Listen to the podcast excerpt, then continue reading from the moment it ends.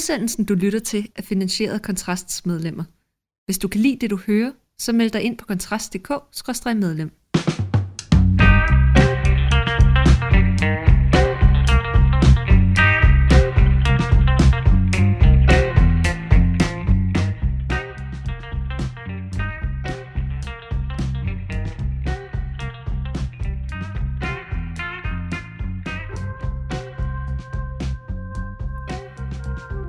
Velkommen nok en gang til Fyraften med Kontrast. Mit navn er Morten Ockels, og som så ofte før er jeg i studiet her med min redaktør Mikkel Andersen, men på en lidt ny måde i dag, hvor vi skal tale om historieformidling, øh, og især vedrørende holocaust. Og øh, anledningen er, at Mikkel Andersen og Kontrast, øh, vi har for nylig udsendt tredje afsnit i drabsfabrikkerne, om øh, udryddelseslejre og nogle af de stakkels mennesker, som var så uheldige at befinde sig der. Det seneste afsnit kom her sidste fredag. Og hovedmanden, det er altså dig, Mikkel Andersen.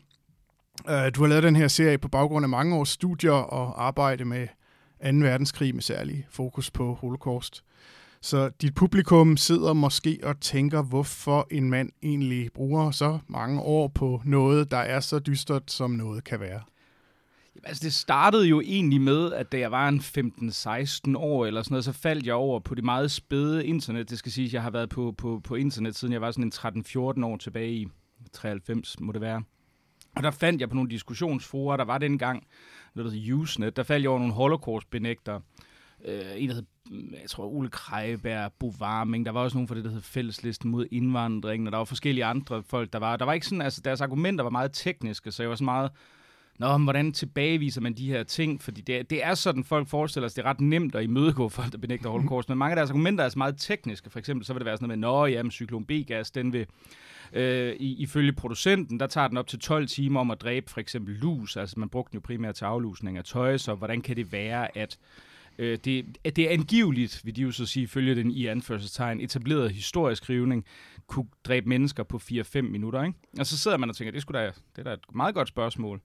Øhm, og det var sådan nogle af de ting, som folk ikke havde altså, svar på redde hånd i forhold til, jeg kan sige, i forhold til det her, der er det, at øh, koldblodet dyr har et meget, meget lavere stofskifte, øh, og, og derfor, derfor tager meget længere tid om at, om at blive slået ihjel, end, øh, end varmblodet dyr og mennesker gør derfor. Men, men altså, det var egentlig min, min indgang til det. Det var, jeg brugte lang tid på at tilbagevise de her holocaust-benægtere på, men, på, på offentlige forer, men med tiden gled det over i en interesse for det, vi kan kalde perpetrator studies. I dag går jeg ikke specielt meget op i, hvad holocaust-benægterne går og laver. Jeg betragter dem som en, en, en sørgelig og øh, øh, gruppe antisemitter, der, der heldigvis aldrig rigtig har fået nogen, nogen vind i, øh, øh, i sejlene, i hvert fald ikke her i, i Vesteuropa. Øhm, så, jeg går, så jeg synes, det, det interessante er dybest set, øh, hvad det egentlig var, hvad, hvad det var for en mentalitet, som de mennesker, der var i, øh, i, i udryddelseslejrene, havde. Både gerningsmændene, Sonderkommandoerne, som altså det her afsnit handler om, øhm, som, som var dem, der arbejdede, de jøder, der var tvangsarbejdere i gaskammerne, og, og også i forhold til offrene, det synes jeg er en... Øh, fordi det er sådan en radikal situation. Vi har aldrig rigtigt, altså det her med, at vi har de her industrielle massedrabsfaciliteter, altså hvordan, hvordan indstiller man sig sådan mentalitetsmæssigt på at gøre det? Hvordan var dagligdagen? Hvordan strukturerer du alle de her ting? Hvordan lader det sig gøre rent praktisk? Det har været meget, meget været de ting, jeg har kigget på.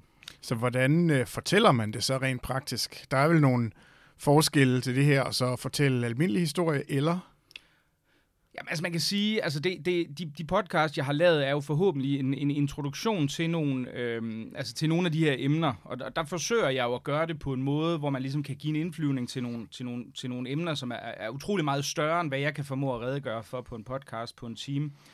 Men som også skal skal formidles på en, på en tilgængelig måde. Altså, der er jo meget både gammel og ny viden, som er syntetiseret i de her podcasts. Der er, altså, jeg har vidneudsagn, der, der er relativt nylige, som er med, og jeg har også nogen, der er givet kort tid efter krigen.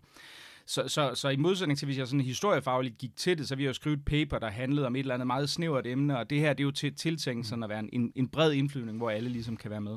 Noget af det, jeg hæfter mig ved, det er, at, at interessen for 2. verdenskrig, øh, faktisk krigen helt generelt, lader til aldrig at stoppe. Altså det er jo egentlig tankevækkende nu. Vi sidder, vi sidder i 2023, og, og øh, der er næsten ikke nogen tilbage, som aktivt har været med på en eller anden måde, og, øh, og alligevel så er der konstant nye bøger, nye serier, nye film, øh, både dokumentar og fiktion og, og alt det der.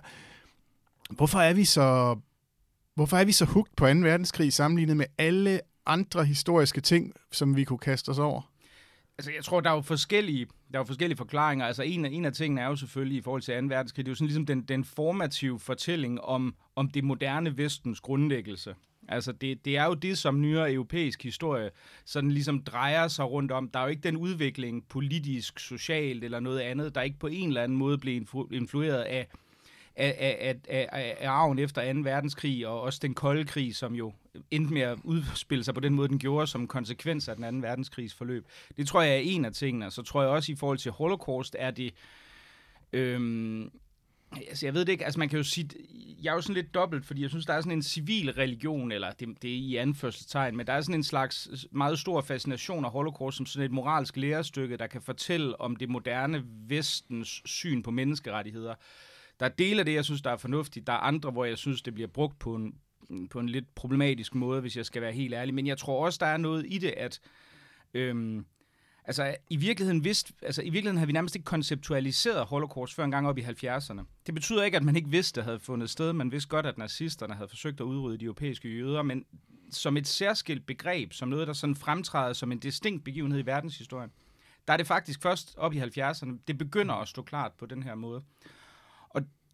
Det tror jeg har, altså det, at det bliver til sådan en distinkt, særskilt begivenhed i den her krig, som jo rummer mange, altså du, der er jo mange andre aspekter, man kan slå ned på behandlingen af de sovjetiske krigsfanger, der bliver, for os for flere millioners vedkommende, bliver øh, sultet ihjel, eller, eller direkte slået ihjel. Der, altså, øh, behandlingerne af, af folk i ghettoerne eller noget andet, men, men der er noget meget dramatisk i forbindelse med, med, med den her industrielle masseaflivning af mennesker, som jeg tror har en, en fascinationskraft for mange mennesker også. Ja. Øh, men, men det er ny, altså meget, meget af de, mange af de ting, for eksempel de her Sonderkommando-studier, som, som, som jeg refererer her, er jo en disciplin, hvis man kan kalde det, som næsten er udviklet fra 90'erne og frem efter. Før det, der var der, der, var der meget få, der havde kigget nærmere Men vil, var der, vil det sige, at der så heller ikke var, var nogen holocaust-benægtelse før øh, 70'erne? Meget lidt, faktisk. Øh, der var en franskmand, der hed Paul Racinier, øhm, som faktisk var gammel venstreorienteret. Han har selv været i koncentrationslejr, ikke, ikke, øh, ikke i udryddelseslejr, og, og han var, han var faktisk, han var faktisk venstreorienteret og var, var på et forlag, der hed La Ville Torp, tror jeg nok. Det, jeg tror, det, jeg udtaler sikkert forkert, men det betyder den gamle muldvarp.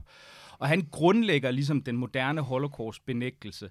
Men det er faktisk først i slutningen af 70'erne også med stiftelse af det, der hedder Institute for Historical Review, en bog udgivet af en, der hedder Arthur Butts, og forskellige andre. Den hed, jeg tror også, jeg husker The Lie of the Six Million eller sådan noget. Det er faktisk også først der, at, at holocaust-benægtelsen for alvor bliver til et fænomen. Det, det, er, det er først her omkring. Så du endte med, øh, øh, nu tog du selv udgangspunkt i, i holocaust-benægtelsen, og du endte med øh, en Øhm, du endte med en, en spøjs fællesnævner med de her mennesker, som er mildstalte på den anden ende af spektret end dig selv, nemlig en, en, en, en besættelse med detaljer. Mm. Ja, ja, i nogen grad. Altså, det er rigtigt. Også fordi man kan sige, at en af de ting, som man hurtigt, hvis man imødegår holocaust benægter, som man opdager, det er, at mange af de emner, som de går op i, er ikke noget, som historikere i særlig udpræget grad selv går op i. Det lyder måske lidt underligt, men hvis du for eksempel læser et værk som øhm, hvad det hedder, øh, det der hedder Raoul Hilbergs uh, The Destruction of the European Jews, det er sådan et storværk om emnet, eller nogle af de andre, så, så, så kigger de på det i meget overordnede strukturer. De går ikke ned og kigger på, hvordan gaskammerne teknisk set var indrettet, hvad byggeplanerne var, og forskellige andre ting, fordi det, det er egentlig ikke det, der interesserer dem. De er ikke interesseret i at lave et, et argument for, hvorfor Holocaust fandt sted.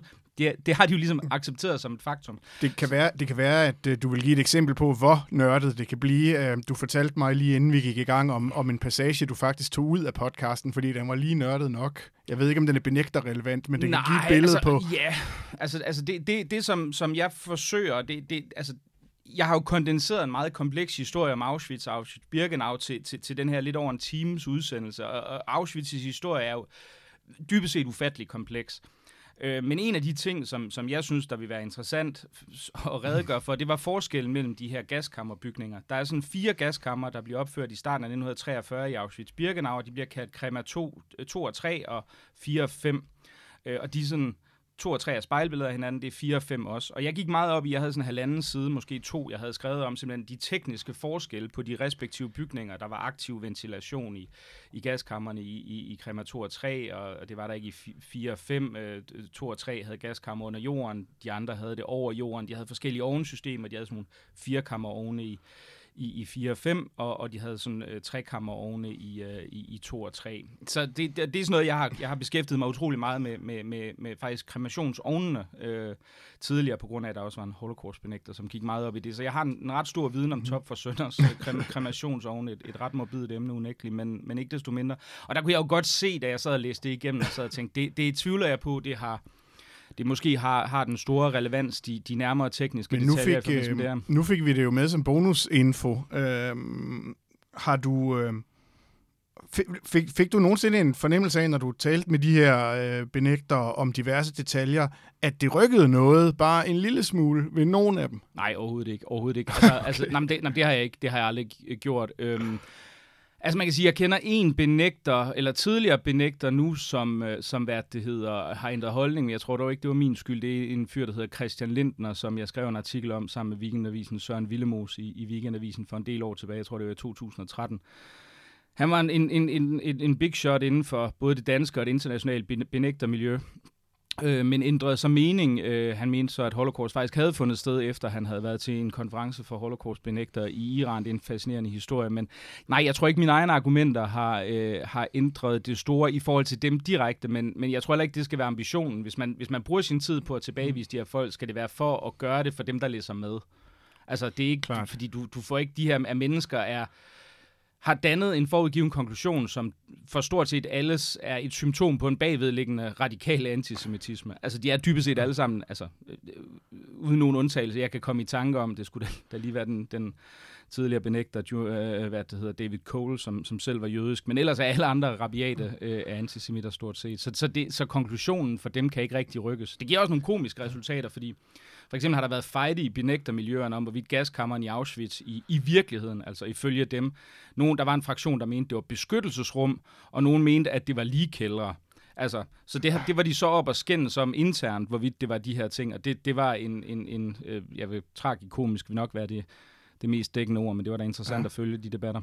Det øh, kan jeg levende forestille mig. Jeg, jeg vidste jo godt, at vi ville komme ind på, øh, på hele benægtertemaet, så jeg slog lige op øh, de lande, hvor det er ulovligt øh, at benægte holocaust, og i øvrigt også i nogle tilfælde andre historiske kendskærninger. Og jeg tror, det vil komme bag på mange, altså hvor mange lande vi egentlig taler om. Altså jeg tror, at folk godt ved, at, at ligesom det er ulovligt at være nazist i, i Tyskland, så er det også... Øh, så er det også ulovligt at øh, benægte det, som nazisterne gjorde. Øh, og i Israel og så videre, så videre af indlysende historiske grunde. Jeg tror, det vil komme bag på folk, at, at, at Danmark faktisk er ved at være en minoritet af lande i Europa, mm. hvor, man, hvor man lovligt kunne, hvis man ville, og det opfordrer vi ikke til, men hvis man ville, så kunne man lave en, en omvendt Mikkel Andersen, og så for, øh, fortælle om, øh, hvordan det hele var løgn og latin. Øh, hvad tænker du om den vej at gå for at bekæmpe løgn? Altså, jeg mener, det er dybt kontraproduktivt. Det har jeg skrevet om mange sammenhænge. Altså, jeg mener, det er, det, det er en... Øhm, altså, det er en glidebane, og også en, en lidt... Altså, så det, både i forhold til ytringsfriheden er det, er det principielt dybt problematisk, mener jeg jo så sådan. Men jeg mener også, det, det er strategisk, hvis man skal kigge på det niveau, at det er kontraproduktivt. Altså, det, det giver os... Det, altså, forbruden frugt smager jo som oftest øh, øh, bedre for særligt de mennesker, der er tiltrukket af den her slags ting. Og, og det ender jo altid med for dem, og så er det jo sådan en bekræftelse på, hvordan den her jødiske konspiration, som de jo også mener har løjet om, hvad der i virkeligheden foregik under holocaust, fordi de mener jo selvfølgelig, at de virkelig gerningsmænd i princippet er, det er jo jøderne, ikke? fordi de har jo så løjet om tyskerne, de stakkels uskyldige tyskere, der slet ikke gav sig nogen som helst, øh, og afpresset dem for goodwill og penge til, til staten Israels oprettelse. Så, så, så, så jeg mener grundlæggende set, at det, det er uheldigt, at, at de bliver kriminaliseret, også fordi det, det, det for mig at se driver det under, altså under jorden til sådan nogle sekteriske små netværk, hvor de så, så kan sidde og dyrke føreren og, og, og, og hvad de nu ellers gør, mens de sidder og læser hinandens øh, retarderede pamfletter og de her ting, hvor jeg jo foretrækker, at, at det kan komme ud i det offentlige, og så kan vi imødegå dem, fordi det er ikke så problematisk, er det ikke. Jeg har som nævnt brugt en del tid på det.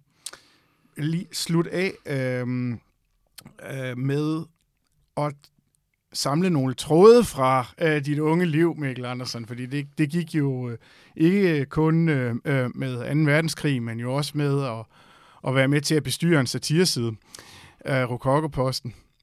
Så jeg tænkte øh, afslutningsvis, øh, kan man øh, lave fis med holocaust? Nej, det, det er meget svært. Altså, fordi en af de ting, jeg er tit blevet spurgt om det her med, hvordan... Øh, Altså, hvad er, det, man, hvad er det, man ikke kan gøre grin med? Og det er en meget, meget svær ting at sige, men en af de ting, som... Og det er ikke, fordi jeg, jeg mener, at man ikke bør gøre det, man, fordi jeg mener ikke principielt, der er noget, man ikke kan gøre grin med, men det er meget, meget svært at gøre grin med nogen, der uforskyldt bliver udsat for noget tragisk. Altså, det, det er sådan en, en satiremæssig ting. Der skal i hvert fald være gået ret lang tid, før du kan gøre det. Altså, før det begynder sådan at blive sjovt, så skal du tilbage til sådan noget med hekseprocesserne, som Auschwitz, eller slutter, som uh, Monty Python øh, gør grin med i Life of Brian og sådan nogle ting. Men, men, men jeg vil sige, det er, det er ikke fordi, du ikke kan gøre grin med Hitler og sådan noget. Og jeg vil heller ikke udelukke, at du kan gøre grin med Holocaust. Jeg er sikker på, at en stand-up-komiker som David Carr for eksempel har utvivlsomt Holocaust-jokes, fordi hans ting er at lave sådan nogle grænseoverskridende ting.